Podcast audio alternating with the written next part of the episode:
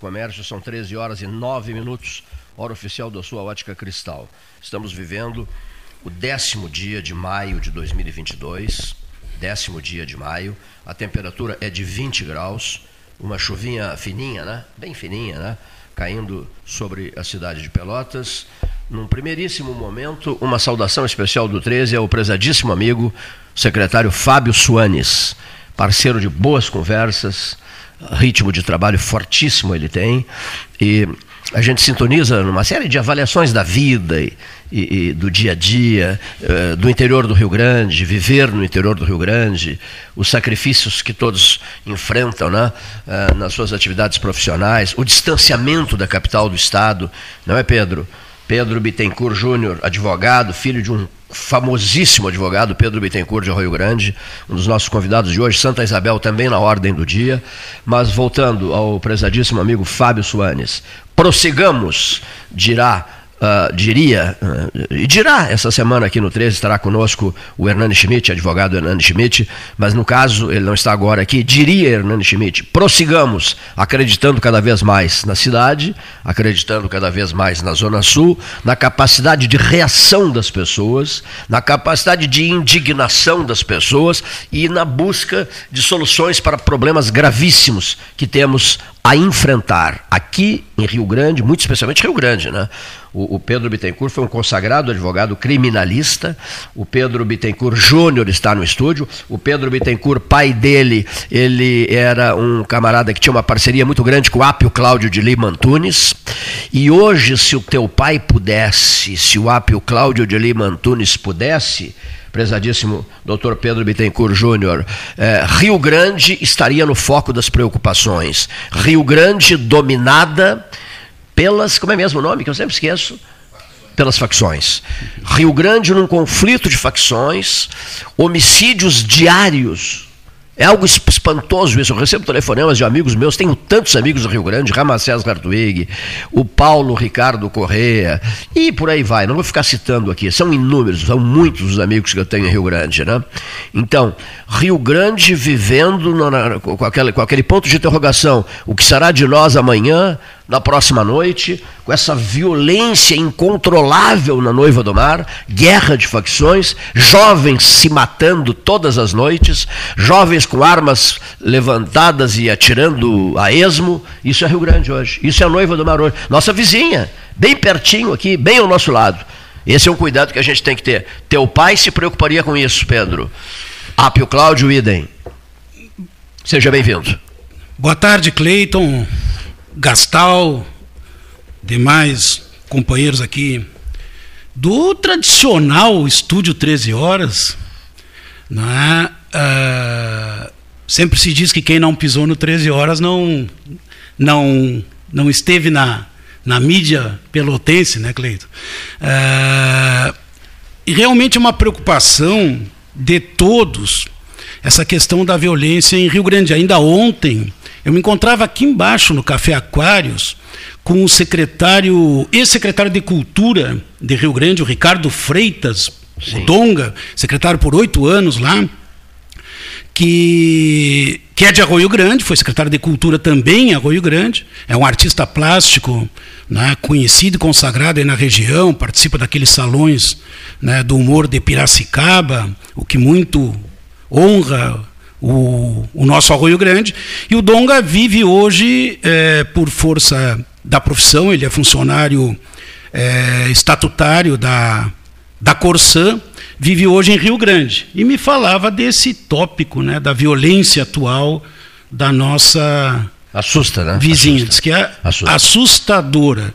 E... À distância, nós já nos assustamos. Imagine se o morador de Rio Grande, não é, Pedro? É verdade, é. Cleito. E então, nós temos uh, uma troca muito grande, né?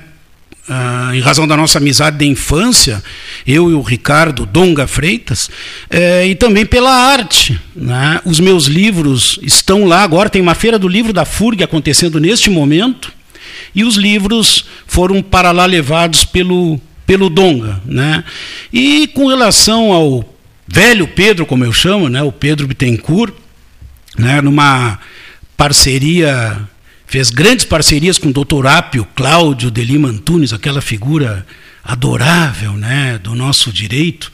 É, aliás, que saudades eu tenho desses tempos em que o direito era outro. Né? Parece até, vou cometer aqui uma heresia, mas será entendida que a justiça era outra. Porque justiça é um valor, não pode existir é mais de uma. Mas era uma justiça que é, a gente não discutia se o réu era absolvido ou está absolvido. Hoje se pega absolvidos e se coloca como culpados, se pega condenados e se coloca como absolvidos, como inocentes. Né? É, o doutor Apio tem uma. Teve uma revista, eu mostrei essa revista para o meu mestre, meu professor, meu amigo, o grande Aldir Chile, e o Chile não conhecia. Uma revista chamada Pelotas em Foco. Acho que há uns 20 anos, Cleiton. E teve uma entrevista com o doutor Apio, Cláudio de Limanturas, uma entrevista, acho que deu. Uma longa entrevista. Uma longa entrevista, em que ele conta que o maior júri que fez na vida dele foi com o Pedro Bittencourt. Pedro Bittencourt, teu foi, pai. Ah. É, com a dupla dos é, Vagestão de Novo Hamburgo, que, amando de um empresário, mataram um outro empresário, esperaram um outro empresário no aeroporto, numa tocaia, e mataram. E eles foram contratados, o Pedro e o Ap, evidentemente pelo empresário mandante, que a essas alturas morava em Miami, uhum. para defender os dois contratados, que foram condenados, foi feita a justiça, mas fizeram, tiveram uma atuação brilhante. Então são boas lembranças que tu trazes aqui com a referência com a, do nome do meu pai, do doutor Apio Cláudio Lima E, e, mais um dado interessante para o nosso ouvinte, eu já tinha ouvido falar muito, o advogado Francisco Moreira me apresentou esse amigo dele que sabia tudo sobre o Basílio. Né? Espero que o Francisco Moreira esteja ouvindo, porque o Pedro, uh, o Pedro Jaime Bittencourt Júnior, autor de Basílio, A Vida e a Arte de Basílio Conceição, a data de hoje tem tudo a ver, né? O 10 de maio de 2022 tem tudo a ver com esse vulto Arroio Grandense, que se diz? É Arroio Grandense. Arroio né? Grandense. Com esse vulto Arroio Grandense, o apelido dele qual era mesmo? Ele tinha vários apelidos, ah. ele tinha apelido de Peninha. Peninha. De Diabo, de Bucha, porque ele dizia é bucha quando jogava bol, bo, bo, bolija, bola de gude. E, e e trouxe isso para as canções dele, mas ficou conhecido depois como Bob Dylan de Bombachas do Arroio Grande. Olha que maravilha! Em razão de utilizar a gaita de boca nas suas canções. E hoje seria o aniversário do Basílio, nascido em 10 de maio de 1953. Estaria fazendo 69 anos. Estaria, não está, né, Clito? Porque essas figuras estão sempre presentes né, na nossa na vida de todos nós. Estou pedindo para esse amigo meu, favor, ouvir o 13 horas agora porque é um dos grandes entusiastas do, do, do Basílio. Né? É impressionante o entusiasmo que esse camarada tem pelo Brasílio, pelo Basílio, pelo Basílio, né? Ah, que beleza, olha aqui, ó. Tu, tu conviveste com ele, conheceste ele, conviveste bastante com ele? Tu conviveste, Pedro? Eu, o Basílio? O Basílio era, embora fosse sete anos mais velho do que eu, ele é de, de 1953 e eu sou de 1960, nós fomos praticamente vizinhos de porta, as nossas famílias no, conviveram, conviveram. no Arroio Grande. E depois aqui em Pelotas moramos três anos juntos na Coabipel, nos anos 80, no boom do nativismo no Estado. Te pedir licença um segundinho só. Esse senhor que está na ponta da linha gosta uma barbaridade de música. Já deve ter ouvido falar no Basílio Conceição, de Arroio Grande, que a, data 10 de maio assinala quantos anos do falecimento dele? Do, morreu 10 de maio é a data do nascimento, do nascimento 10 de maio dele, de 53. 53. Hoje ele estaria fazendo 69 anos. Ele morreu num acidente de carro na estrada de Rio Grande. No, na... no dia 5 de abril de 1990. 90 ali naquela região do Parque Parque Parque Marinha, na região do Parque Marinha.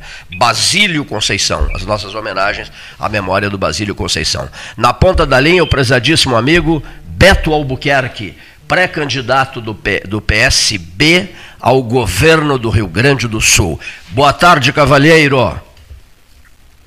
Amigo Cleiton, 13 horas, grandiosa e qualificada audiência. Boa tarde a todos. Sempre um prazer ouvi-lo. Há, há, um bocado de tempo não nos falávamos, né? Há um bocado de tempo. É verdade, é imperdoável de minha parte. É, uma das tuas marcantes visitas ao 13 Horas, numa das tuas marcantes visitas, chegaste aqui acompanhado de nada mais, nada menos do que Eduardo Campos. É verdade. Inesquecível aquele momento que foi 13 dias antes da morte dele, né? Isso mesmo. Ano, ano de 2014. 2014, santo Deus. Estamos em. Do... Estamos em. bacana, é. lamentavelmente. E ele. Uma semana e meia posteriormente é. caiu o avião e perdemos uma grande é. liderança nacional que teria feito muita diferença ao Brasil, certamente. E ele, eu nunca esqueci disso, uh, apaixonou-se pela, pelo debate, pela turma que estava aqui e tal, e não queria ir, não queria ir embora, né? Ainda eu brinquei contigo, eu digo, brinquei contigo, digo, olha, mas quem está controlando tudo é britânico, tem comportamento britânico e se chama, e se chama é, Beto Albuquerque, ele está ele tá rigoroso com o horário, lembras? Ele queria derrubar toda a agenda. queria derrubar toda a agenda. queria derrubar toda a agenda, eu vou ficar aí, cara. E vocês voaram naquela tarde para onde, Beto? Rio Grande. Para Rio Grande. Também fomos, também fomos a Rio Grande. Hum. E aí voltamos a Porto Alegre, onde fizemos uma caminhada aqui na, é, na Rua dos Andradas, né? Rua da Praia, chamada Rua da Praia, e no final da tarde tivemos um grande encontro, já num, num espaço maior, com muita gente, no, no, no, salão de eventos do Plaza. Essa foi a nossa agenda daquele dia que, infelizmente, foi apagada eh, posteriormente com a queda do avião e a morte do Eduardo. Cleiton, Cleiton, os debates começaram e de debates eu entendo, guarda essa minha frase, eu ainda voltarei aqui. Foi a última coisa que eu ouvi dele. Né? Foi a última coisa que eu ouvi é dele. É uma grande liderança política, um cara jovem, né, um cara mais novo que eu, inclusive, mas era uma águia, né? Aqueles governantes, eu aprendi muito com ele de pegar o problema, botar embaixo do braço e só soltar quando resolvia, né? Ir atrás do recurso, da solução não ficar só discutindo o culpado do problema ou o culpado imaginário dos problemas que Sim. também vivemos muito hoje. Então ele era um cara que fez um grande governo e hoje, tu vês, passado esses anos todos, Pernambuco é hoje um estado com a maior rede de escolas com ensino em tempo integral do Brasil. Uhum. Do Brasil. Inclusive de São Paulo, Rio, tudo. Começou com ele. E o filho dele, e o filho dele governa Recife, né? É, exatamente. João Campos governa Recife, está fazendo uma administração muito dinâmica, muito ágil, bastante conectada.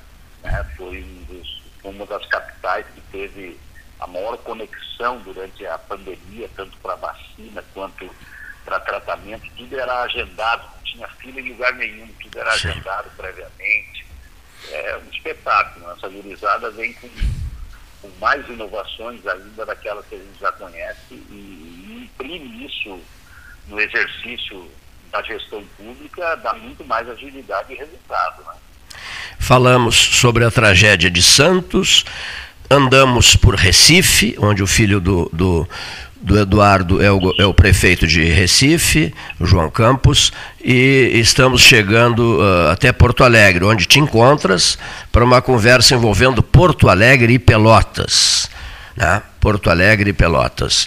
É, na ponta da linha, um habitual frequentador do 13, pré-candidato ao governo do estado do Rio Grande do Sul pelo Partido Socialista Brasileiro, Consegui hoje cedo, hoje cedo minto, ontem à noite conversar com o Theo Rochefort, eu, eu quero ouvir o Beto, o Beto Albuquerque. E uma outra pessoa queria muito te ouvir e me dizia a todo momento, um grande amigo meu, me dizia a todo momento, Cleiton, tens que ouvir o Beto. E esse camarada se chama, se não me engano, se não me esqueço o nome dele, né, Gastal? Hélio, Hélio de quê, Gastal? Hélio Fre, Fre, Fre, Fre, Freitag. um menino, um, rap, um rapazote de Passo Fundo. fundo. Você... A gente faz, só fez amigos nessa trajetória toda, né? O Freitag é um exemplo disso lá de Passo Fundo mas há muitos anos radicado aí na querida Pelotas. Vive cuidando da memória de Pelotas. Nós nos, seguidamente nos encontramos para jantar e bater excelentes papos, né? E, é uma grande né? E ele, ele gosta muito de ti. Cleiton, mas o que, que, é isso? Não ouvi, não, o senhor não ouviu ainda um, um pré-candidato ao governo gaúcho? O senhor tem alguma coisa contra o Beto Albuquerque? Terminamos numa gargalhada. Digo, não, eu vou providenciar imediatamente o Beto Albuquerque. O senhor. Eh, digamos assim, sente um clima eleitoral favorável no, no digamos, o Rio Grande motivado, incendiado para o pro, pro processo sucessório de 3 de outubro deste ano? Ou estamos ainda em compasso de espera, em banho-maria, num processo lento, o, o, a, a corrida não, não, não, não motivou ninguém ainda, a pré-corrida, digamos assim, não motivou ninguém ainda, Beto? Olha, eu acho que efetivamente, efetivamente já saímos muitos do partidor, né, como se diz, mas ainda há indefinições, chapas não completas, e isso atrasa um pouco. Mas o assunto não está só na bolha da política, dos partidos, ela já está no meio da sociedade, né, no meio. É, do empresariado, né, agentes que são sempre importantes, dos trabalhadores, do movimento sindical, o assunto eleição já está em pleno, em pleno vigor, né? seja em razão do aquecimento e até polarização em nível nacional, e muito menos do que em 2018, de certa forma, estimula um certo embate no Rio Grande do Sul, mas as coisas estão acontecendo, é uma avenida aberta que está colocada no Rio Grande do Sul, né? e eu desde setembro sou pré-candidato, já andei muito é, pelo Estado, fiz o lançamento do meu livro aí do ano passado, sobre os dizeres da nossa bandeira, né? da atualidade deles, o sentido da atualidade desses valores inscritos na nossa bandeira, até porque alguns deles são muito distorcidos no momento, a começar pela, pelo princípio da liberdade, né? Que não é fazer o que a gente quer do jeito que quer, quando quer, como quer. Não, liberdade tem limite, nunca houve liberdade ilimitada, a não ser que o cara more sozinho numa ilha, né, sem acesso e convive com ninguém. Aí você pode fazer a liberdade que você quiser, mas se viver em sociedade, limita a liberdade para os princípios legais, a lei e assim por diante.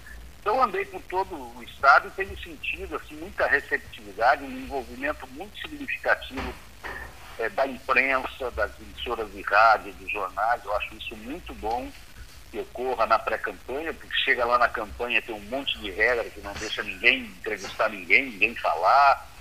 Então eu estou sentindo assim um clima bastante eh, bacana, né?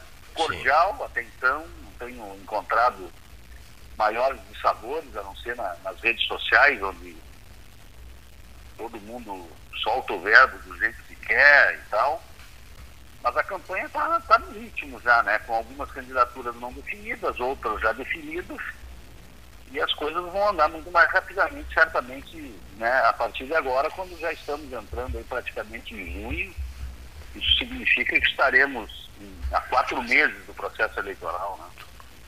Beto, uh, esperas alguma surpresa em relação a nomes a partir de agora?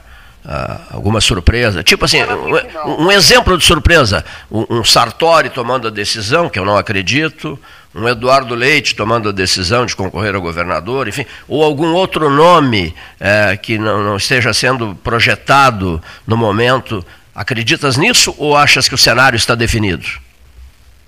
Eu acho que o cenário está posto. Né? Pode até haver alguma existência, não um surgimento de novas candidaturas. Né? O ex-governador Sartori, que cumpriu seu mandato até o final, não é candidato por uma escolha dele, da família, teve uma longa trajetória política. Né? O Eduardo Leite, que renunciou ao mandato nove meses antes, tentando atingir um objetivo pessoal de candidatura presidente acabou não conseguindo, ficaria muito estranho retornar a ser candidato de algo que acabou de renunciar. Então, eu não acredito que haja novidades nesse, nesse cenário. Né? O que vai haver agora né, são as conversas para fechar as chapas, né, já que as chapas de deputado estadual federal também já estão, estão praticamente já prontas, agora é hora de fechar as chapas majoritárias, né? Sim. Governador, vice e senador em cada uma dessas, dessas candidaturas. Mas eu percebo, eh, e tenho acompanhado no noticiário, tu estavas especialmente preocupado com o dia de hoje, 10 de maio de 2022, em relação, em relação à renegociação da dívida. Muito preocupado, né? não só como candidato, como um gaúcho, né? porque eu vejo esse dia de hoje um como a repetição do, do, do período do Antônio Brito, que estava na Assembleia e se vendeu que a renegociação da dívida a, acabaria com todos os males do Rio Grande, que ao final tudo estaria resolvido, o Estado reequilibrado e assim por diante. Bueno, passou todos esses anos desde 98, a dívida que foi renegociada em 98 era de 9 bilhões, Estado já pagou 40 e nós estamos devendo 90.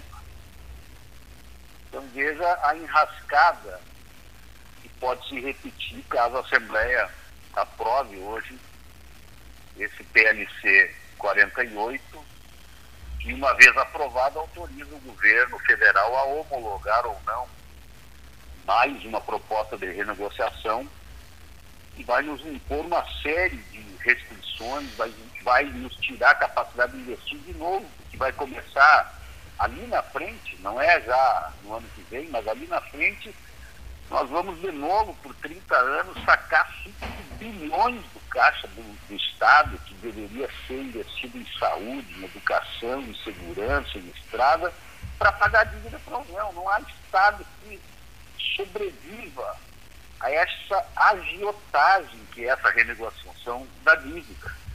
Feita... Ainda mais no, ainda mais no momento, Cleiton, que há um debate já no Supremo, está na, nas mãos da ministra Rosa Weber, uma ação que tem 10 anos, mas que teve recentemente acostada ela por parte da OAB, a ação é da OAB, uma perícia técnica que levanta a ilegalidade da incidência de juros nas operações entre entes federados. Ou seja, o Rio Grande do Sul, quando fez a dívida, não foi, ele não pegou um dinheiro de um banco e ficou devendo e pagou juro, como a gente fala muitas vezes. Não, foi um acordo de dívidas entre o governo federal e o governo estadual. O governo federal não pode cobrar juro do governo estadual e vice-versa, né? não poderia o Estado repassar um dinheiro para o município de Pelotas e cobrar juros desse dinheiro que ele repassou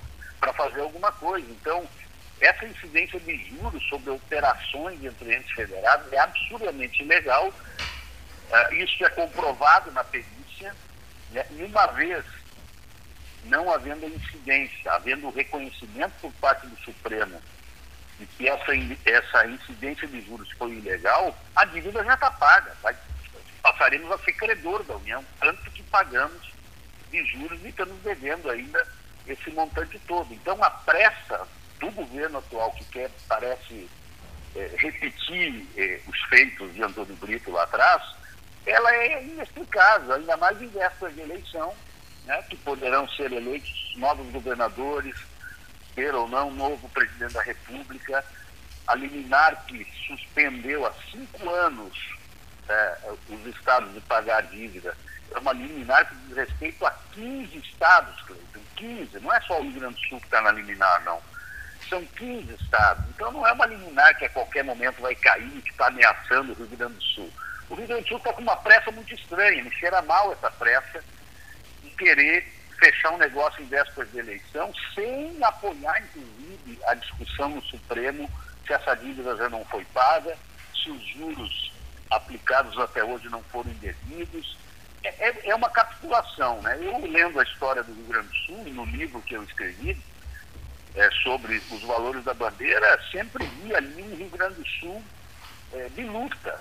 Nós sempre lutamos, cara, até para ter o nosso território. E agora, agora viramos é, subservientes, capachos né, do governo federal, estamos aí de joelhos, sem questionar absolutamente nada, e vamos nos engatar num negócio de 30 anos que só vai nos empobrecer, que não vai nos desenvolver, e assinar esse negócio não nos torna melhores, maiores, em coisa nenhuma, porque o Estado só é maior, melhor e capaz se ele for é, é, capaz exatamente de ser bom para quem mais precisa do Estado, de ter uma escola moderna, de ter uma escola com tecnologia, de formar pessoas, né, de dar assistência, né, de ter políticas sociais, de não ter 500 mil gaúchos na fila até agora desde a pandemia, 500 mil gaúchos aguardando um diagnóstico, um exame, uma tomografia, uma ressonância, um tratamento de câncer, aguardando por um remédio, gente, pelo amor de Deus. Né? Então,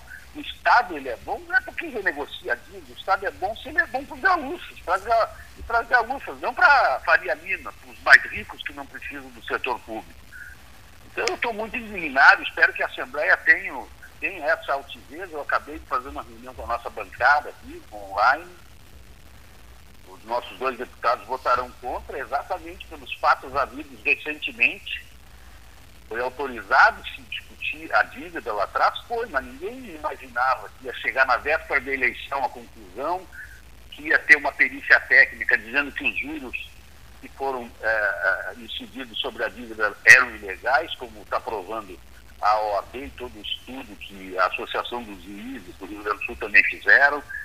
Então, é, é, é muita pressa né, para ser igual ao Antônio Brito. Né? Me desculpa o, o ex-governador, mas é uma pressa enorme e o atual governador para repetir os feitos não bons para o Estado, como fizemos lá atrás de acordar uma dívida escorchante. Beto. mais do governo federal contra o Rio Grande do Sul. Recapitulando, olha aqui, para quem ligou o rádio há pouco, caso a Assembleia Legislativa aprove hoje o PLC 48, já estão indicados os interventores para manietar durante os próximos 10 anos o governo do Rio Grande do Sul e os gaúchos.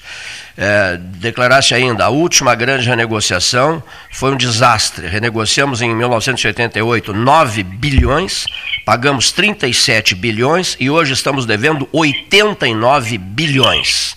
Quer dizer, tu não consegues esquecer aquela capa de zero hora com o então governador Antônio Brito, de sorriso escancarado, dizendo que estava resolvido o problema da dívida do Rio Grande do Sul. Isso eh, lá atrás no tempo, né?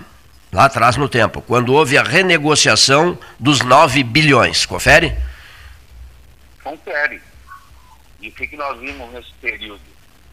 Vimos o Estado deixando de fazer um monte de coisa, a sua gente, ao seu empresariado, aos seus agricultores familiares, só pagar uma dívida que não acabou. Né? Estão cobrando agora dez vezes mais do que ela foi pactuada em 1998. Imagina, a terceira dez vezes, tendo pago 40, nós estamos devendo 90. Não tem explicação isso. Não tem explicação, não tem como se aceitar, não é razoável você aceitar pacificamente, assim, né, condensedentemente. Não é razoável. Eu espero que a Assembleia em altivez, aguarde o resultado das eleições, deixe para os próximos governadores desses 15 estados e para o, o próximo presidente fazer uma negociação, primeiro, política sobre o assunto, né, não apenas jurídica né, ou matemática do ponto de vista do Ministério da Economia, mas que a gente pode fazer um cálculo né, à, à luz do que é legal ter sido feito ou não, que é a incidência de juros sobre o montante que foi negociado entre os dois entes federados, o governo federal e o governo do Rio Grande do Sul. Agora, nos últimos tempos, registre-se, a Assembleia não tem dado eh, grandes demonstrações de altivez, não é, Beto Albuquerque? É, a Assembleia Legislativa é um poder independente e o governo, o governo atual conseguiu construir uma folgada maioria e acabou passando muitas coisas. Né? Bom, isso é mérito da articulação, é enfim, a, a, forma nunca, se sabe por inteiro, mas que as coisas andaram, passaram, né? Isso a gente não tem dúvida nenhuma. Mas é aquilo que eu falei. Quando, acho que foi dois anos atrás, se votou na Assembleia a autorização para iniciar a renegociação da dívida, eu acho que a Assembleia agiu certo. Agora, no final, você votar um assunto que impõe teto de gastos, teto de gastos não é só salário, gente. Teto de gastos é gastar menos com educação, menos com saúde, menos com segurança. Vão ter três interventores, uma troika aqui, dois do governo federal, um aqui do estado, que vão controlar o que pode ou não pode o próximo governador eleito fazer. Vai ter um conselho em Brasília é, autorizando ou não, uma, uma assembleia paralela e um governo paralelo vai se instalar no Rio Grande do Sul. E o governador? É um governo. E o governador? O governador vai ficar manietado. O governador será um rei, uma rainha? É, vai, vai ficar ali tentando, reclamando e tal. Quer dizer, nós vamos tirar toda a capacidade de investimento do Estado. O governo eh, Eduardo Leite e, e Ranolfo agora são governos que fizeram muita coisa porque não estavam obrigados a pagar dívidas. 14 bilhões ficaram nos cofres públicos. Não foram transferidos para a União graças a essa liminar. O Rio Grande do Sul, se puder ficar mais quatro, mais oito anos com uma liminar, não pagando a dívida, vantagem para o povo, vantagem para o governo, vantagem para o Estado. Voltar a pagar a dívida é um contrassenso não está pagando, não está pagando há cinco anos, confere? Cinco anos, Sim. cinco anos, sim, 3.400 por ano. Não só o Rio Grande do Sul. Há cinco anos. 15 estados da federação, né? 15 estados da federação tem uma 15. e no caso do Rio Grande do Sul, o montante não pago é 3.400 em cinco anos. Ou Sim. seja, são 17 bilhões corrigidos a 20. Puxa. Então, claro, aí tu autofinancia o teu governo, tu paga a folha em dia, tu até dinheiro para o governo federal, tu fica te assanhando para dar, como eu vi recentemente sobre as BRs, dizer, o Estado que deve um monte, querendo fazer graça com o dinheiro do povo gaúcho para terminar obras do governo federal. Ora, obras do governo federal, quem é do Bolsonaro que vá a Brasília buscar os recursos para concluir as BRs. As BRs são do governo federal, nós temos que fazer as obras do Estado, das rodovias do Estado, as duplicações que o Estado precisa, restauros, construções, temos ainda 40 cidades sem acesso asfáltico no Rio Grande do Sul. Então, eh, eu estou muito preocupado. Espero que a Assembleia me, me, me, surpreenda positivamente, não aprove isso que pode levar à homologação e à asfixia. É uma questão de curto prazo. A asfixia financeira do Estado vai voltar se nós aprovarmos isso dessa forma é, assodada como estamos a, assistindo nesse momento. Gastal, Paulo Gastal Neto, a última pergunta, ou uma ou duas mais, né? Beto Albuquerque, pré-candidato ao governo do Rio Grande do Sul pelo Partido Socialista Brasileiro. A sala ao lado de onde estamos transmitindo aqui, Beto, o Salão Amarelo do Palácio do Comércio, da Associação Comercial de Pelotas, chama-se Sala Bruno de Mendonça Lima. Né? O, o líder político socialista que concorreu ao governo do Rio Grande do Sul. É verdade, uma grande liderança. Boa tarde, deputado é Paulo Gastal. Não, eu, eu, esse debate já aconteceu na última eleição, fico impressionado como a gente não evoluiu esse da dívida, né? E começa eh, alguns, alguns temas eh, fundamentais e importantes do Estado acabam sendo relegados ao segundo plano. Mas a minha pergunta na área política, né, para a gente finalizar, é, essa recente, né, esse recente movimento do Partido dos Trabalhadores junto com o PSB, com a adesão do Geraldo Alckmin ao partido, ao, ao PSB, e sendo né, um, um integrante da chapa majoritária para a presidência da República. Esse movimento do PSB, um tradicional aliado do Partido dos Trabalhadores, não, não pode acontecer aqui no Rio Grande do Sul? Olha, infelizmente não, viu, Paulo? Nós, de fato, nacionalmente construímos, até pelas realidades regionais que nós temos, no Nordeste e no Sudeste, uma aliança entre o Alckmin do PSB com o Lula, mas no sul, aqui, Paraná, Santa Catarina, é, Rio Grande do Sul, acho que nós não vamos conseguir é, realizar esse, esse encontro. Né? Eu me coloquei muito à disposição para ser o candidato desse campo político. O PT no Rio Grande do Sul tem uma decisão que diz ser irreversível, de apostar no seu candidato próprio, então está bem, eu vou construir a minha aliança. Estou né? conversando muito com o PDT, estou conversando muito com Solidariedade, com o Avante, com o PSD também, partidos com os quais a gente tem mantido um diálogo bastante franco, claro que agora vai acelerando um pouco as conclusões, e, e vou seguir candidato né, por um outro norte. Segundo turno a gente se reencontra de novo. Né? Infelizmente, não quiseram que eu fosse o candidato naquele palanque, então serei um palanque que haveremos de construir entre os socialistas e os trabalhistas, se Deus quiser, para disputarmos essa eleição. Tá certo.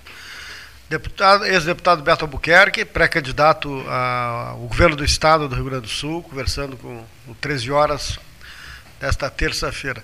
Beto Albuquerque, obrigado pela presença. O Cleito agora saiu aqui um minutinho, mas te deixo um abraço.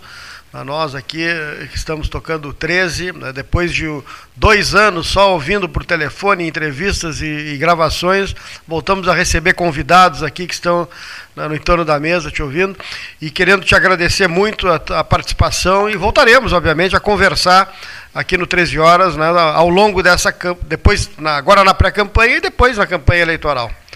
Um grande abraço. Olha, agradeço muito a, muito a oportunidade aí, o carinho de, de poder me ouvir, a paciência dos ouvintes do 13 Horas, tanta gente qualificada que escuta todos os dias esse programa. E estou sempre à disposição para dialogar, então logo vá a pelota, certamente irei aí presencialmente também. Então, um grande abraço a todos e, e aos convidados aí. É, desejo sucesso aí no, no bate-papo em seguida. Um abração. Outro igualmente. Obrigado ao pré-candidato do PSB, Partido Socialista Brasileiro, Beto Albuquerque, conversando conosco aqui no, no 13 horas. Pedro Bittencourt, aqui em cima, bem aqui em cima, aqui no, nós estamos no sétimo andar, o oitavo andar, o nome do salão se chama Salão Mauá.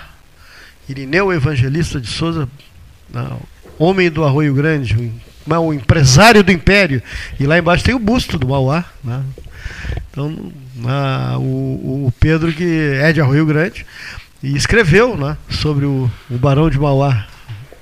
Entre, entre tantos outros personagens, porque o livro traz né, pelo menos 14 personagens e cinco vultos do Arroio Grande. É verdade, Gastal. É, aproveitando aí a, o link da conversa com o Beto, o Beto Albuquerque, né, essa, essa ligação política e cultura e arte, né, às vezes ela é muito proveitosa, por vezes nem tanto. É, um exemplo do, do nem tanto é o veto né, do presidente da República, do governo federal, da lei, a lei Paulo, lei Gustavo, Paulo Gustavo. Né? Mas, ah, com todo respeito a opiniões contrárias, ah, parece que, que esse governo, nos seus mais diversos segmentos, né, não tem nenhum interesse em se relacionar com cultura, com educação, menos ainda, já vista a troca sucessiva de ministros, né, e sem nenhuma política educacional para o país, né, pelo menos alguma coisa plausível. Né, então, não se esperava grande coisa neste sentido. Mas existe a conexão política, institucional e cultura muito bem-vinda. Né? Nós temos exemplos lá mesmo na minha cidade, no Arroio Grande. Esses dois livros que eu trouxe aqui, uh, o meu último, Basílio, né, que é esse artista do Arroio Grande, da região que estaria de aniversário hoje, o Basílio foi financiado por um edital da Secretaria de Cultura do município. Né? Nós nos inscrevemos, concorremos, fomos a, a, nossa obra foi examinada por uma banca de professores de letras, de literatura de Rio Grande e Santa Maria, parece, e foi a contemplada, ou seja, uma verba da cultura, Sim. da Secretaria de Cultura do Arroio Grande, que é extremamente atuante, né, possibilitou a que surgisse um livro contando a história de um artista referencial para a cidade. Tanto é que o Basílio é o nome do centro cultural do município. Então aí está uma conexão política, institucional, administrativa, né, com a cultura. E o outro livro que eu trouxe aqui, que foi é, publicado em 2018, que é esse que tu fizesse referência, que são 14 personagens e 5 vultos, cinco vultos históricos para fechar o número 145, relativo, naquela ocasião, ao, em 2018, aos 145 anos da cidade, também foi financiado por verba pública. E ali conta a história né, de vultos históricos como o Mauá, como tu fizeste referência, alguns personagens ilustres do município, e de 145 personalidades, ou seja, é muita gente. E isso teve a participação também da Secretaria de Cultura do Arroio Grande, da Secretaria de Turismo e Lazer, porque aí o Cleiton fez referência à Vila de Santa Isabel, né, que é um que a administração pública está tentando é um distrito hoje. E né? é um distrito, uma vila, né, está tentando fazer atrair para o potencial turístico daquela região e teve um envolvimento de diversas secretarias. Então aí a cultura conectada né, com ações políticas né, da administração que, que dão certo, né, porque é, eu sei que tem muita gente que ainda coloca a cultura como algo superficial, que não é, os governos não deveriam investir nisso, né? Mas ela nesse período da pandemia nós vimos da importância dos movimentos artístico-culturais, né? inclusive como fonte de geração de renda. Lá no Arroio Grande, que é a minha referência, uh, diversos editais levaram as lives, né? então músicos que ficariam desempregados, porque não tinham um bar para tocar, participaram de lives e tiraram dali a sua subsistência em determinado período. No primeiro momento houve uma crise muito forte, né? Muito forte. Eu depois se encontrou essa saída, né? Eu felizmente tenho as minhas obras publicadas, mas não vivo, não vivo, né, da literatura, nem me considero propriamente um escritor, embora goste da pesquisa histórica e de escrever sobre as coisas, né, do meu quintal, né, da, da, da do Arroio Grande. Mas os, os artistas que vivem exclusivamente da arte, especialmente os músicos, tiveram uma grande é. dificuldade, né? Foi, houve um ressentimento muito né? exatamente. do som, do... Aquilo, aquilo move a vida de muitas pessoas. É. E lá, felizmente, a existência dessas secretarias que eu fiz referência, eu não sei como é que foi nos outros municípios, né? Eles correram, agilizaram lives, né? Participação, promoveram editais, né, é, trouxeram verbas né, para ser distribuída, por menos que seja, garantiu a subsistência de diversas famílias. Isso movimenta na pequena comunidade a padaria, o mercado, a farmácia. Né? Então não é algo assim é, desprezível como muitos colocam.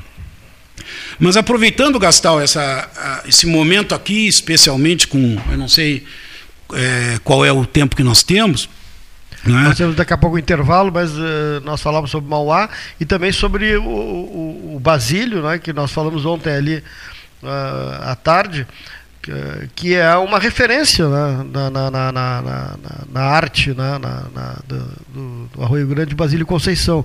E que a, a, gente tem a participação aqui sempre do, do, do José Fernando Gonzalez, que várias vezes foi à Califórnia, teve vencedor, vencedor. da Califórnia, né? Que é, é um poeta, né? O Basílio deixou uma, uma um, ele foi um influencer na linguagem da garotada hoje, um influencer, né, da música nativista, né? Exatamente, nós convivemos. O Cleiton me perguntou se eu havia convivido com o Basílio. Nós moramos três anos juntos aqui Isso. em Pelotas, no início dos anos 80, que foi a época do boom né, do nativismo no Estado. E naquele período, o, o, espaço que havia, além dos bares, aqui em Pelotas teve dois bares consagrados. O Americano Bar, que ficava ali na Deodoro, uhum. que era do pessoal de Jaguarão, o músico Hélio Ramires, o Jorge Passos o Plínio, todos de Jaguarão colocaram um bar ali que era a grande referência do nativismo aqui em Pelotas. Americando. E, Americando Bar. bar. Né? O nome é, veio de um programa que tinha da Rádio Sodre, em Montevidéu, né? que era vinculado à música latino-americana. Não, não. É, e o Hélio Ramires, como era muito vinculado, o Hélio, Jorge Passon, até hoje, eles estão em Jaguarão, eles, eles foram, junto com o poeta Martin César, outro jaguarense, meu amigo, eles muito me, me, me orgulharam indo ao lançamento do livro lá num evento é, no Arroio Grande. Então eles ligam, lidam muito com essas coisas da fronteira e colocaram o nome do bar, era um casarão ali na Deodora, eu acho que pela. Eu falo muito no livro, mas se a minha memória não me trai, ali entre Cassiano e Major Cícero. É, é, e esse bar foi é, o, o, grande, né, que concentrava o grande movimento da música nativista, tudo passava por ali, né? Então novos músicos de Pelotas e da região, como é, Fabiano Baqueri, como Robledo Martins, o, o próprio Quininho Dornelles, de Santa Vitória do Palmar, que seria o grande eh, parceiro do Basílio Conceição nos, nos, nos diversos festivais que eles venceram é, aqui em Pedro Osório, Terra e Cor.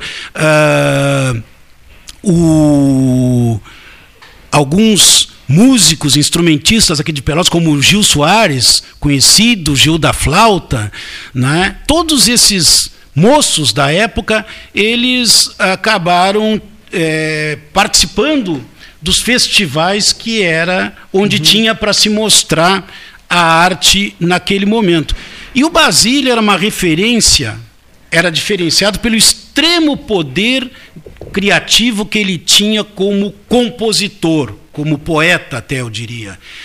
Porque músicos, instrumentistas, tinha muitos.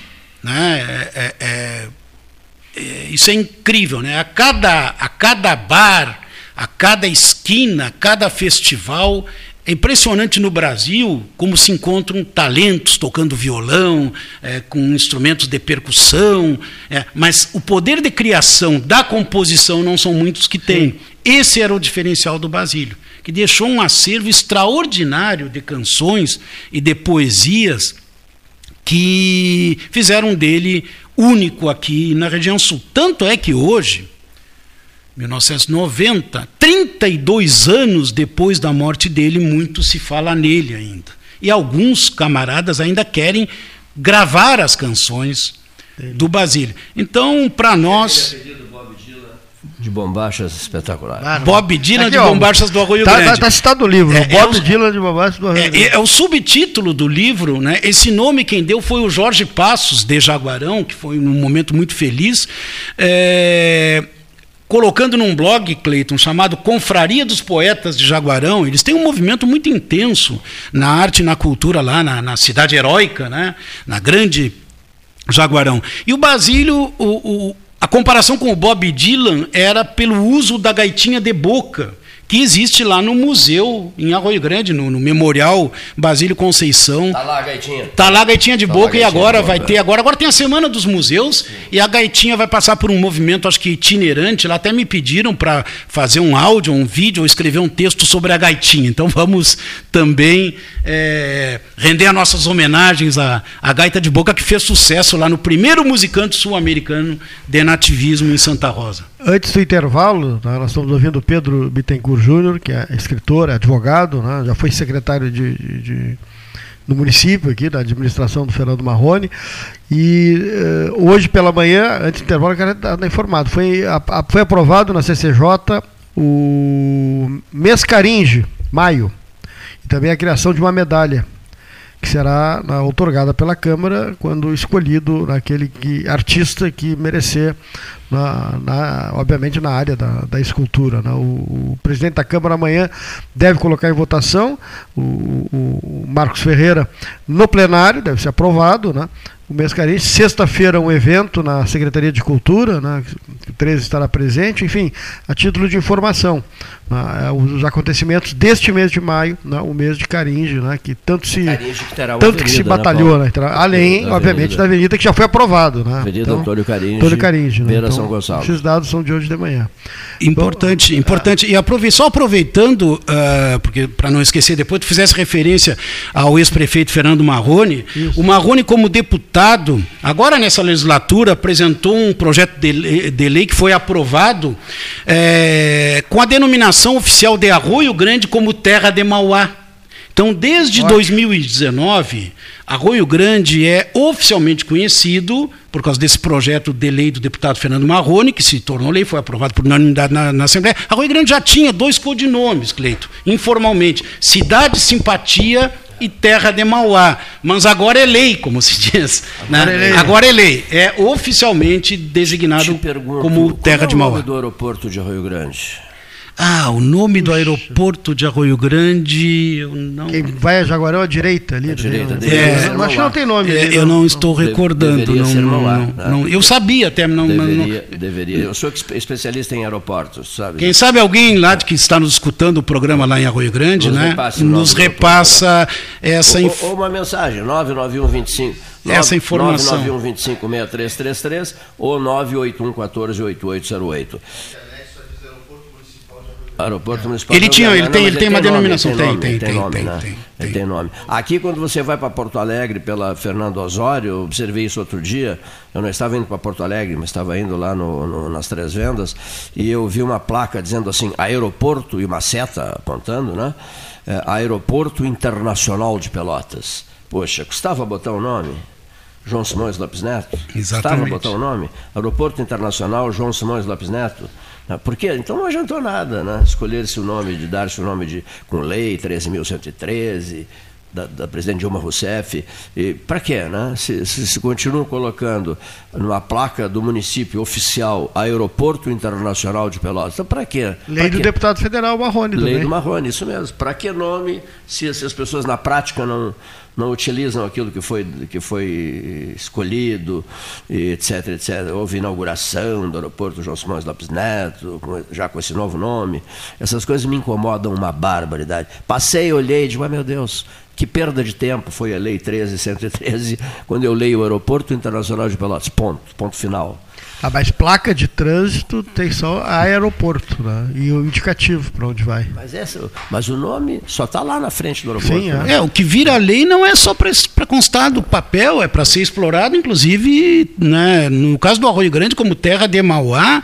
Olha, o, o, o maior empresário do período imperial, né? O maior empresário do Império. É né? O maior empresário do Império. Né? Um, um cara muito acima do seu tempo, né? com contribuições mundiais, né? Não foi só né, no Brasil. Nem, nem, é. É, é, quer dizer, Arroio Grande tem que saber explorar essa questão né, de ser a terra do Irineu Evangelista de Souza, né, o nosso Barão de Mauá. E o pessoal tem feito movimentos nesse sentido atualmente, os convidados lá que vão na cidade, Cleiton, uma pena que a gente não tenha mas não vai faltar oportunidade, que a gente não tenha falado antes da vinda aqui ao programa, é, estão, é, a Secretaria de, de, Turismo está oferecendo um kit com, com questões da terra de Mauá, caneca, Sim. camiseta, um copo, que é uma coisa que identifica a cidade para o visitante. Então, esse, essa lei, né, que foi o projeto do deputado Marrone, vai trazer essa visibilidade à terra de Mauá. Excelente. Vamos, ao, vamos, vamos às mensagens, duas horas da tarde, pontualmente, em nome da Ótica Cristal.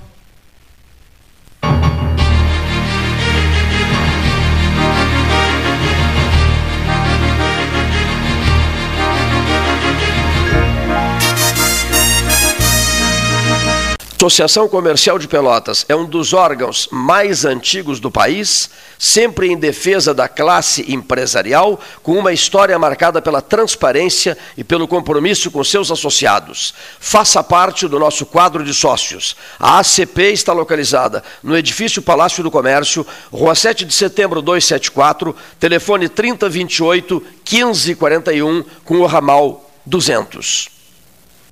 A SPO ampliou e inovou. Há 40 anos prestando serviços em arquitetura e construção. Agora também é consultoria imobiliária especializada. As tendências no mercado de imóveis, projeções, prospecções, oportunidades e as melhores estratégias e logísticas de compra e venda Mande um WhatsApp para 53 98117 8685 ou ligue para 53 3028 9944 e converse com a equipe SPO. Aquarela Tintas, uma empresa com equipes especializadas em Pelotas, Rio Grande e Porto Alegre. Aquarela Tintas, Rua General Osório, 1259. Telefone 3225 5000. E também na Avenida Dom Pedro I, telefone 3281 1714. Aquarela Tintas. Colabore com a Escola Alfredo Dubi para a continuidade de suas obras. Deposite qualquer quantia no Pix CNPJ número 87 39 32 29 00 01 11. Repetindo, 87 39 32 29 00 01 11. Apoio Debate 13H, ano 44. Desbravar novos mares está cada vez mais fácil com a Polvo Internet. 400 mega por R$ 69,90 nos três primeiros meses e instalação gratuita. Chama no Whats 3199 4000 e vem navegar com a gente. Promoção Eu Acredito. Você passa no crédito. Banrisul e Mastercard fazem acontecer. 100 mil reais em prêmios, mais mentoria financeira para tirar seus planos do papel. A cada 100 reais acumulados em compras no cartão de crédito Banrisul Mastercard, você tem uma chance para concorrer. E optando pela fatura digital do seu cartão, você triplica as chances. E mais, centenas de prêmios para você agarrar no site da promoção. Cadastre-se em euacredito.banrisul.com.br. Ferragem Sanches, Barros Cassal 16, Arial.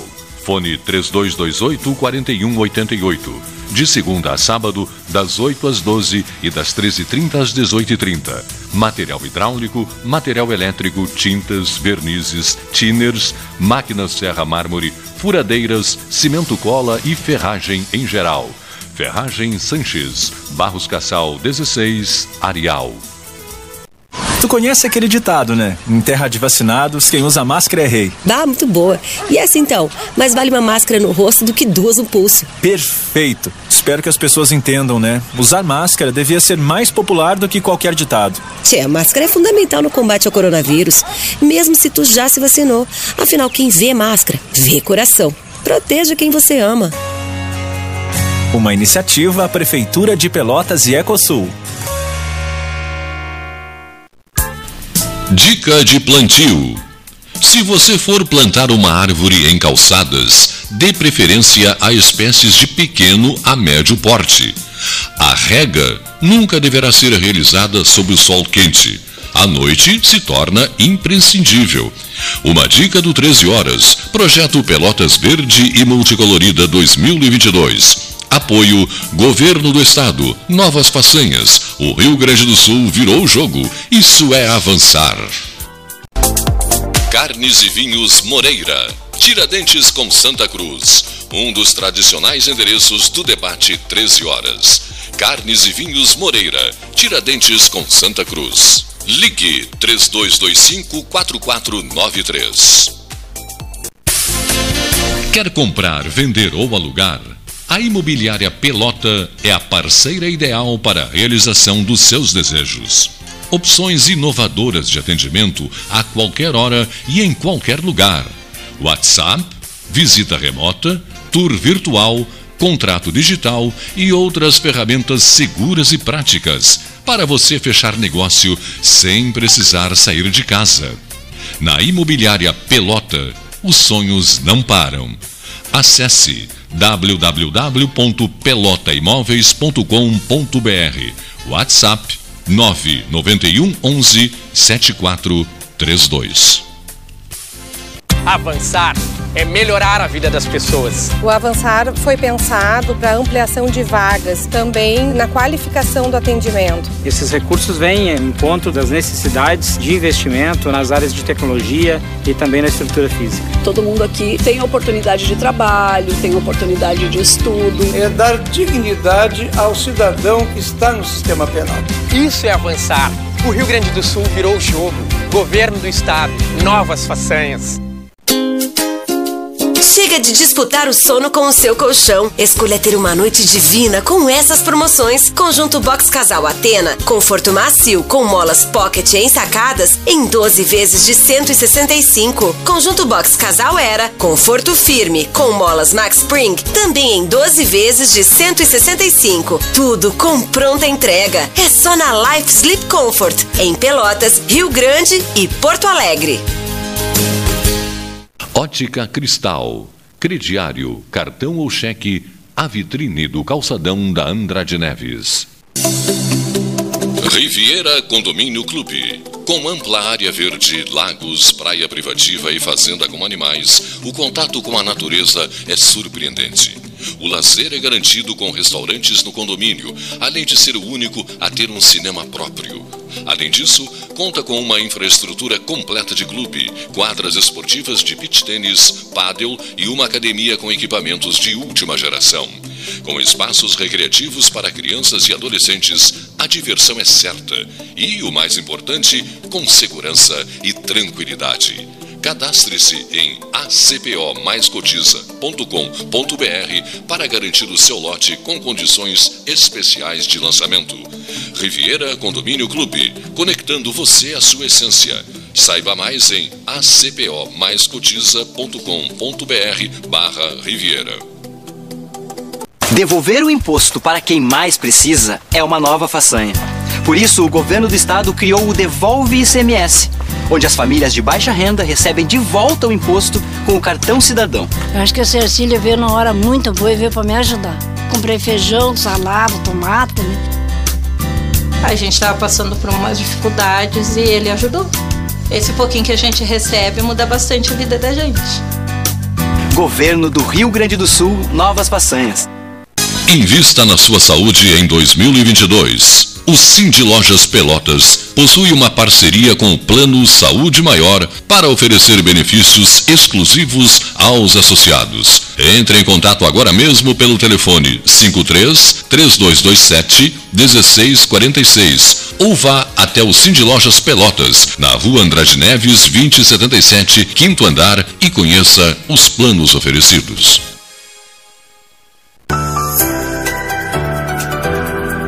O Retar 2021 do Sanep tem descontos de até 100% em juros e multas. A iniciativa tem como objetivo viabilizar a negociação de dívidas ativas junto à autarquia. Faça sua negociação procurando os canais online do Sanep.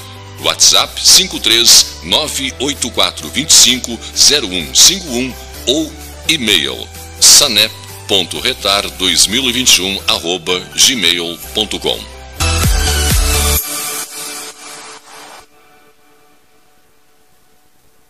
Genovese Vinhos, Delicateces, produtos de marca, a qualidade de sempre.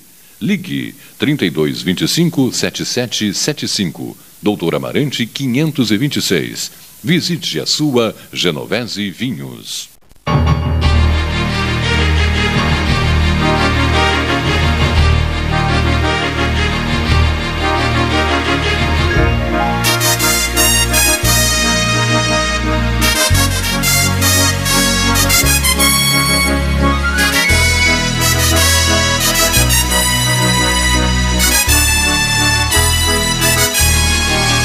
Falei agora há pouco aqui da, da, da, da, da Lei Caringe, né, que é da Maio Caringe, o, a, a, criação do prêmio Medalha Antônio Caringe. Será concedido anualmente para quem se destacar na área cultural em Pelotas. Cada vereador fará indicação de uma pessoa ou instituição para receber a medalha Caringe por ano. Né? Uma medalha. Uma medalha. Uma medalha. Por vereador. É. Ah, uma por vereador. Por vereador. Eu já preferia uma medalha só. Da Câmara. Uma medalha só da Câmara de Vereadores. Ah. Sabe por quê? É, sou, eu sou meio cruel nisso, eu vou recuperar um episódio aqui. Houve uma cerimônia da UFPEL, na qual eu convenci lideranças da UFPEL a homenagearem Rui Carlos Osterman, que conseguira 5 milhões de dólares para o radar meteorológico da universidade na gestão do, do governo Pedro Simon. E se custou uma barbaridade a fazer justiça a quem liberou o dinheiro. Rui, Bra Rui Brasil Barbeiro Antunes era o reitor e o Rui, nós marcamos um almoço na churrascaria Devon, em Porto Alegre, na Riachuelo, e lá pelas tantas, o Rui nervoso, Brasil Barbeiro Antunes, e eu sinalizei para o Osterman que o Rui queria fazer uma pergunta a ele. E o Rui disse assim: é, Xará, afinal de contas, para onde vai o dinheiro do, do radar? E aí o Rui Osterman disse assim: Olha, Santa Maria quer, Passo Fundo quer, eh, Porto Alegre quer, Caxias do Sul quer, mas o, o radar vai para Pelotas. Aí foi aquela confraternização, umas 30 pessoas presentes, todos os técnicos da Secretaria de Estado, uh, da Secretaria de Estado de Ciência e Tecnologia, o Rui Osterman era o secretário de Estado, e o radar veio para Pelotas. A UFPEL custou uma barbaridade a reconhecer os méritos do Rui nisso, e a pessoa mais incomodada era eu, porque, né, afinal de contas, fui fui encarregado de sensibilizar o Osterman para liberar os 5 milhões de dólares para o FIPEL. Muito bem. Então, foi marcada a homenagem ao Rui no, na Faculdade de Direito, no salão, só um pouquinho, no Salão de Atos da Faculdade de Direito de Pelotas, foi marcada a homenagem ao Rui, ao Rui Osterman. Nesse dia, a universidade distribuiu umas 100 medalhas, eu acho. Lembra disso, Gastão? E foi uma coisa constrangedora, para quem estava presente. O, o, camarada mais constrangido era eu.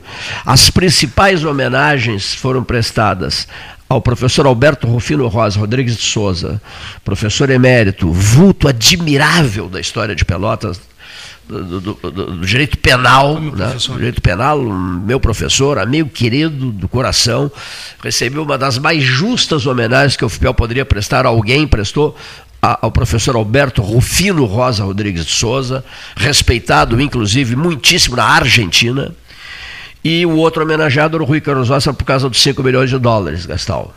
E nesse dia houve uma distribuição, senhores vereadores, uma distribuição assustadora de medalhas, esvaziou o evento. Eu saí de lá me arrastando em constrangimento e percebi que o Rui notara, observara que a homenagem dele ficou diminuída, apequenada. Né? Sobretudo, a, sobretudo quando. A mérito Farroupilha são 55 deputados, cada deputado pode indicar um na legislatura. Aí pulveriza, né? São é. quatro anos, né? Assim, na legislatura. Na legislatura. É, é. Não, é apenas um conselho. Eu só tenho a agradecer à Câmara de Vereadores, o que a Câmara fez em relação a Antônio Caringe, louvável. Né, sob a liderança do presidente, do presidente Marcos Ferreira, o, o que fez a Câmara também, na unanimidade dada ao Caringe, o que fez a Câmara uh, ao, ao, ao, ao, autorizar a Avenida Mozart Vitor Russumano, por unanimidade. E, e teremos na sexta-feira a abertura de uma mostra aqui na Secretaria de Cultura, Antônio Carunde, que Estou sabendo está trabalhando Caringe, com a Antonella. A, né, a tá... Mostra Caringe com a liderança da Antonella. É, né? Exatamente. O presidente da Câmara também, Marcos Ferreira, foi incansável no episódio Mozart, foi, foi, porque no dia 5 de, de julho, centenário de nascimento do ministro Russumano, com uma, uma avenida em homenagem a ele, escolhi, aprovada por unanimidade. Isso, isso, isso não tem preço, isso é uma coisa realmente marcante. O, a referência que eu fiz é a título, é, apenas a título de colaboração. Não pulverizar. É, isso, isso.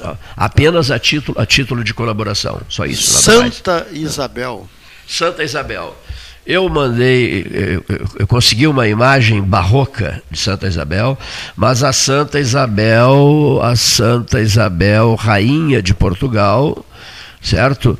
Rainha de Portugal, que passou a vida inteira ajudando as pessoas, o marido dela, o rei, não gostava que ela fizesse isso. Isabel de Aragão. Isabel de Aragão, isso mesmo. O rei não gostava e ela, então, um dia disse a ela: O que, é que você carrega nesse vestido? Ela carregava pães. E ela disse: São rosas. E abriu o vestido e o rei viu rosas. Né? Então, essa é uma das marcas da Santa Isabel de Aragão. A imagem barroca que eu comprei é belíssima. Comprei inspirado no, na, na vila de Santa Isabel. O 13 Horas quer gerar de lá tá? um 13 horas especial. Nós te pedimos para localizar uma pessoa especializada em Santa Isabel, a, especializada na vila de Santa Isabel, para que esteja conosco aqui trocando ideias. Nesse dia eu vou trazer a imagem barroca de Santa Isabel. Nós vamos marcar o Santa Isabel 13 horas, endereço que também recebeu o imperador né, Dom Pedro II, recebeu o Conde de, recebeu a princesa Isabel. E houve quem dissesse a mim, algum tempo atrás, há pouco tempo atrás, que era uma homenagem a, a, a Isabel. Eu disse, não, não pode, né? não pode. A homenageada, então, se chamaria Vila de Vila Princesa Isabel. Não, a homenagem é a Santa Isabel de Aragão. Confere?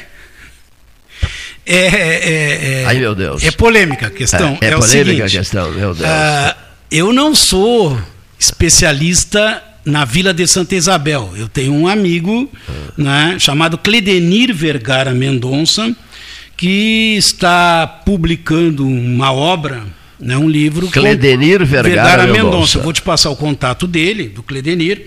É, está publicando uma obra, né, inclusive tratando com a municipalidade, lá com Arroio Grande, para ver como é que vão fazer, né, se, vai, se é possível algum aporte para para esse livro, né, que vai se chamar Santa Isabel dos Canudos, no eco do passado a memória pede socorro. Santa Isabel dos Canudos, porque Santa Isabel é, ela foi independente do Arroio Grande Sim. por um longo período, né, uma década. Né, e o Cledenir é oriundo, tem ah, na uma transição relação... de Jaguarão para Rio É, o, o, o Cledenir tem uma relação com a vila, ele conhece bem a história, mas alguma coisa eu conheço, Cleiton, né? De da nossa muito querida Santa Isabel, todo mundo tem uma uma relação afetiva muito grande com aquela vila de pescadores. Santa Isabel foi fundada é, pela doação de um terreno do José Correia Mirapalheta, que era cunhado do famoso comendador Correia. E Faustino Correia. Isto, é, que, que, que era dono daquelas terras ali, até a região do Taim. Me permite, Lucília Andressa Mirapalheta, uma amiga minha de Pedro Osório. Lucília Andressa Mirapalheta. E o. Deve ser parente, né? O José Correia Mirapalheta era cunhado do comendador Domingos Faustino Correia, do fazendeiro Domingos Faustino Correia, que ficou conhecido como Comendador Correia. Milionário. É. é grande proprietário. E o Comendador Correia. O Leonir é um dos herdeiros. O Comendador Correia tinha uma. O Comendador Correia tinha uma irmã chamada Isabel. Ai, meu Deus. É. E o. Ai, meu Deus. E o Mirapalheta ah. casou com a irmã do comendador Correia. Chamada Isabel. Chamada Isabel. E como o comendador Correia era dono de, das terras de toda aquela região ali, o José Correia Mirapalheta, dizem que por ciúmes do cunhado, comprou o, o, a faixa de terras Sim. Né? E doou depois para o povoamento de Santa Isabel. Que aí, do que viria a ser Santa Isabel, que aí colocaram o nome de Isabel em homenagem à mulher do doador. Mas não era santa. Do né? José Correia Mirapalheta. É. Aí, santa, é que tá. aí é que tá. Eu perguntei para o Cledenir para ver se esse santa seria inspirado na Santa Isabel a bíblica, mãe do João Batista, ou na Isabel de Aragão. Isabel de Aragão, de Aragão, a espanhola que se tornou rainha de Portugal, né? Isso mesmo. Ele, uh, o Cledenir não tem essa resposta, mas a gente não pode esquecer, e aí eu sei filha que. Filha de Saragossa. Na, e aí, isso, filha de Saragossa. E aí eu acho que vai murchar um pouco essa tese, a gente não pode esquecer. Eu tenho um grande amigo, do Arroio Grande, amigo do teu amigo Paulo Freitas. Paulinho Freitas. O Bicheira, isso né, mesmo. popular Bicheira. Um grande amigo em comum nosso, que é o doutor Sérgio Antônio Silveira Canhada, um advogado que é um grande pesquisador e historiador. E falando com ele sobre esse tema um tempo atrás, ele me disse assim: a gente não pode esquecer que os camaradas pegavam o nome de parentes para colocar um determinado território, numa estância, numa É. granja, e acrescentavam o santo junto. Ele diz: fazenda do meu pai se chamava São Januário, não por causa do São do Santo, Do São mas por Januário. causa do meu bisavô. Né, do, do- do- do que era, era Januário. Januário. Aí botava São Januário. Era muito comum, Santo isso, Fazenda São Francisco. Não é pelo São Francisco Ai, de Assis, é por algum Francisco da família. Então nós temos aí essa, Puxei, puxei o freio de mão. essa questão de Santa Isabel. Não, mas não. Quem sabe não foi inspirada também na Isabel de Aragão. Né? Mas a. a- Peguei no sono. mas, ô Cleiton, a, a história da apavorei, vila. A, me assustei. A história da, a história da vila vale, assustei. a história da vila vale a pena ser contada. É, sim, ela, ela, ela teve Santa Isabel dos Canudos e foi também Vila Açoriana, né? Por causa dos açorianos. Poxa, eu mando buscar uma Isabel de Aragão. É, mas tem, tem, tem ainda há eh, dúvidas. possibilidade, porque Claro. por causa justamente eu ia falar sobre isso. A- a- o início da- do, da- da- do- do povoamento inclusive- ele é açoriano, é português. É, exato. É, é, inclusive, Né? E, É, tem razão, é. e tem é essa. possível, inclusive, é que uma- tem alguma é imagem da Santa é Isabel na igreja. é da-. Tem uma igrejinha lá, Tem né? uma Tem a igreja igrejinha. uma imagem tem- de santa, quem sabe não é da, É, Isabel de é, é Aragão. uma tradição portuguesa. O imperador veio aqui, né? Etc, né?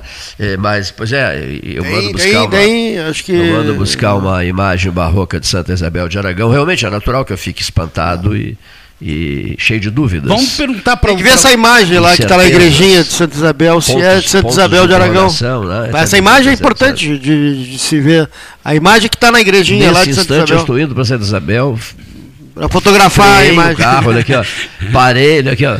Perguntei se é possível dar a volta, dar a volta no meio da pista e retornar para casa quietinho, quietinho, quietinho. Enfim, tô brincando. Esses, Vai. esses, É. esses distritos de Arroio Grande, ô Cleiton, eh, me faz lembrar aqui uma, uma, uma referência que eu sei que tu vais gostar. Nesse nosso livro sobre os personagens do Arroio Grande, que foi lançado em 2018, pelos 145 anos da cidade, tem referência a 145 personagens. E um deles é a primeira mulher vereadora do Arroio Grande, da história do Arroio Grande, que se chamava Arabella Gomes de Souza mãe do nosso Bernardo Olavo Gomes de Souza. A Arabella morava. Foi vereadora? Foi vereadora no Arroio Grande. Ela morava, ela era moradora da Vila Olimpo, atual Pedro Osório, Sim. que se emancipou, não é? é Anos 50. e, e no final dos- da década de 50. E ela foi eleita naquela eleição após a, a redemocratização de 45, depois do, do- do Getúlio, né, na primeira eleição que teve em 47, a Arabella foi eleita pela Vila Olimpo e se tornou a primeira mulher vereadora em Arroio Grande, exercendo o mandato de 48 a 1951. É, eu não tenho certeza, Cleiton e Gastal, mas ali na sala de, da, da- na antessala da presidência da Câmara de Vereadores de Pelotas tem o quadro de todas as mulheres vereadoras do Parlamento Pelotense. Eu não tenho certeza, até pedi para ver se alguém que ainda estivesse por lá pudesse nos socorrer, mas acho que a primeira vereadora de Pelotas foi posterior a isso. Não teve nos anos 40 nem 50. A dúvida é fácil de tirar. É, eu não tenho certeza. Mas a, a, a- mãe do Bernardo, então, a Arabella Gomes de Souza, foi a primeira mulher vereadora de Arroio Grande na eleição de 1947. Que espetáculo. Temos que ir a Santa Isabel para tirar essa dúvida aí com os moradores lá, Cleiton Rocha. Vamos agora dar Doutor um José pulo- Fernando Gonzalez. Gonzalez. né? Vamos ouvir José. para fechar o, tre- o programa, né? Isso, doutor José Fernando Gonzalez, direto de Morro Redondo. Açoita Cavalo. Boa tarde, ouvintes do 13 Horas. É um prazer voltar a conversar com os senhores e as senhoras. Quando nós nos colocamos a pensar nesta situação toda que o, que o Brasil vive, não é? nós somos necessariamente eh, levados a crer que nós estamos verdadeiramente nos distanciando do que seria verdadeiramente uma democracia.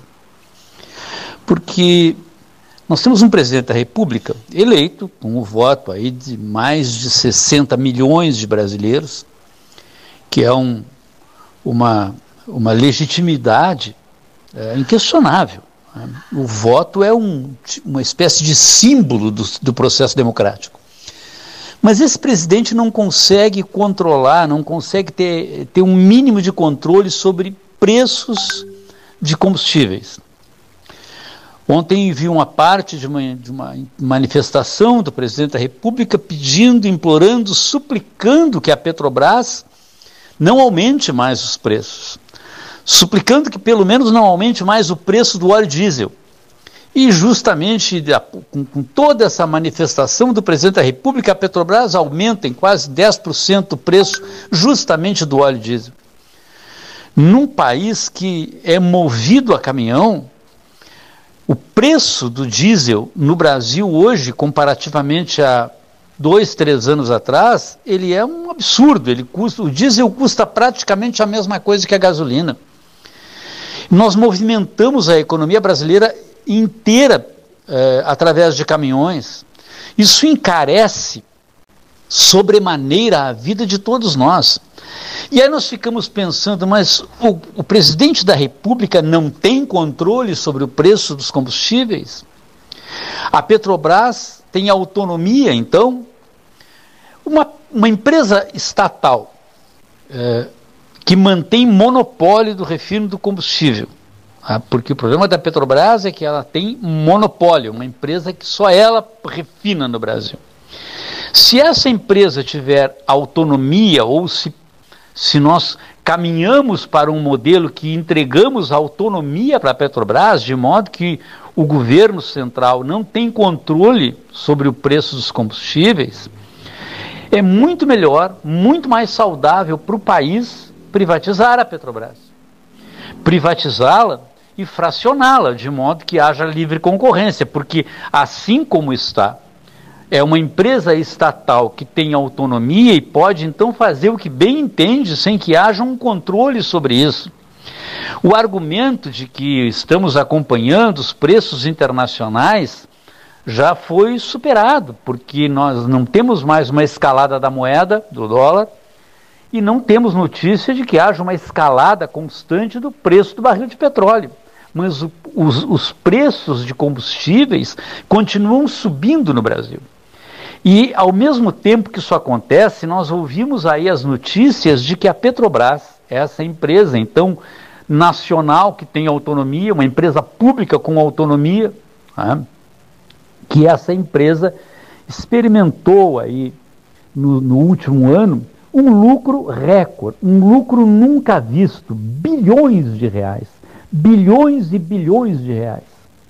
Eu posso estar enganado porque sou um brasileiro, sou um ser humano falível né, e me comporto aqui como brasileiro. Mas penso que uma empresa estatal, ela não pode, não deve dar prejuízo, não pode dar prejuízo, não pode ser roubada como foi a Petrobras no passado recente no nosso país, não pode ser dilapidada economicamente como foi no passado recente em nosso país mas também não pode ser uma, um instrumento de um imenso lucro, como está tendo a Petrobras, à custa daqueles que consomem combustível no país. Nós precisamos caminhar para um modelo em que nós tenhamos um mínimo de controle sobre essa empresa, ou se não tivermos esse controle, melhor privatizá-la. Porque manter a Petrobras estatal significa manter o seu monopólio no refino de petróleo. E manter o monopólio de uma empresa sobre a qual não se tem controle é a pior coisa que pode acontecer para uma população.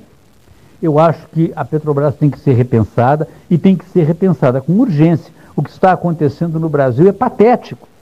O presidente da República implorando para uma empresa estatal baixar o preço do petróleo e a empresa estatal ignorando isso de modo absolutamente claro e inquestionável. E aumentando e aumentando. E nós estamos aí, vivendo num país com uma inflação elevada, e o custo do diesel é certamente um dos fatores que maior impacto causa na inflação.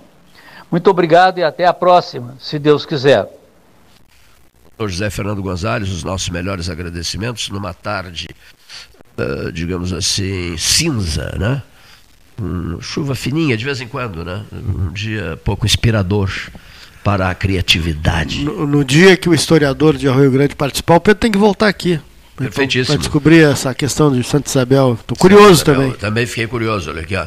Vou, tentar, vou tentar achar alguma coisa nisso aí. Agradeço a Pedro Jaime Bittencourt Júnior pelo livro Basílio, a Vida e a Arte de Basílio Conceição, o Bob Dylan de Bombachas do Arroio Grande, e o Pedro Jaime é filho de um dos nomes mais famosos de Arroio Grande. Né? O Pedro tem na também, Amazon o livro, não tem? O Pedro também é advogado, olha aqui. Na ó. Amazon não, na, na Vanguarda. Na vanguarda, na vanguarda. vanguarda. O Pedro é filho do consagrado advogado Pedro Jaime Bittencourt, né? que subia numa tribuna e encantava as plateias. Havia um silêncio geral.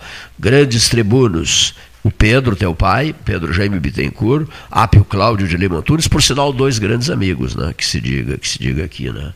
Acabou de falar outro que brilha no tribunal, doutor, o doutor, o doutor José Fernando E também Gonzalez. no nativismo. Foi Exatamente. vencedor Isso. da Califórnia. É. Isso, Falei para ele agora Eu pouco. ia fazer essa Pedro. referência Gonzalez, ao Gonzales, né, Isso. dessas duas vinculações.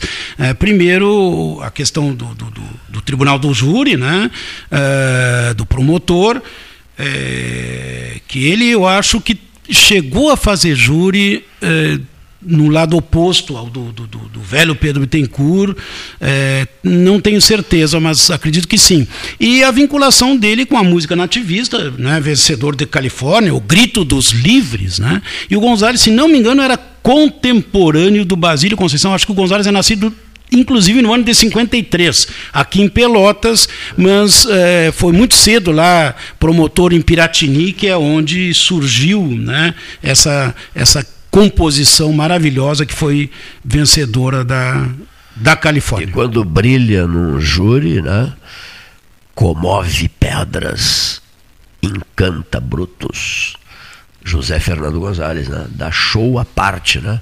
Tem tido participações memoráveis em, em julgamentos no, no estado do Rio Grande do Sul. Né? É um amigo nosso, queridíssimo amigo nosso, e comentarista diário do nosso 13 Horas. Eu, quando atuei no, no direito criminal, eh, fiz alguns júris e gosto de fazer. O problema do processo criminal é toda aquela instrução, né? Aquilo demora. Muito demorado. E é, e, mas o júri eu ainda hoje gosto de fazer. Né? Tenho, tenho um, na minha enteada, né, Isabela Camerini, doutora, é, está começando e na área criminal. Né? Eu acho muito muito bacana, muito legal, né, que nos dias de hoje ainda alguns advogados novos têm o interesse por essa área, que ela é belíssima do ponto de vista filosófico, né, do ponto de vista sociológico, do ponto de vista de se buscar justiça, inclusive. Mas, financeiramente, a gente sabe que só os, os defensores dos grandes né, é, que sobrevivem nessa área. Então, eu acho muito bacana que alguém ainda se interesse. Né? Tenho os meus amigos, os, os Machello, o doutor Fabrício, né, e o doutor Felipe, que também atuam muito no Tribunal do Júri. Minha saudação a todos eles aí. Muitíssimo obrigado, gratíssimo pelo livro. Pedro Jaime Bittencourt Júnior, no estúdio do 13, nesta, nesta terça-feira, viu só? Às vezes eu me atrapalho também. Nesta terça-feira, décimo dia, é isso? Décimo, décimo dia de maio do ano de 2022, quando eu assino o cheque ali no Café Aquários, eu coloco assim, 10 de maio, e pergunto para a mocinha do caixa ali, de 2088, né? E ela diz assim, não, seu Cleito, 2088 não. Eu digo, mas poderia ser, né? Não, não, não é 2088. 2022, eu digo, não, mas poderia ser 2088, né? Porque, é verdade? Poderia ser. E a gente olha para Né? aquele quadro Um ali dia- de 13, um dia- 44 anos, é, tempo, né? Um dia alguém vai olhar para uma placa qualquer, né? 78. Né? 2008, 2022 podia ser 2088 também, não, não- não muda muito, né? Aquele ali foi meu período de ingresso na faculdade de Direito aqui em Pelotas. A criação do 13, é isso? É, exatamente. 6 de novembro de, de 1978. É, eu estava ingressando na faculdade de Direito e vindo de para cá em seguida na casa de Bruno Lima. Né? Os anos dourados. Fui aluno do, Alcides de do- Mendonça. Lima. Alcides né? Galhardo de Mendonça Lima, né? Professora Rossar Russomano. Inesque... Isso mesmo, me formei em 77. É. Inesquecível professora Rosário Russomano, que era membro da equipe 13 Horas também. Né? Gratíssimo a todos, gratíssimo Pedro pela tua presença. Em nome da turma aqui do 13, os nossos melhores agradecimentos e uma boa tarde. Boa tarde.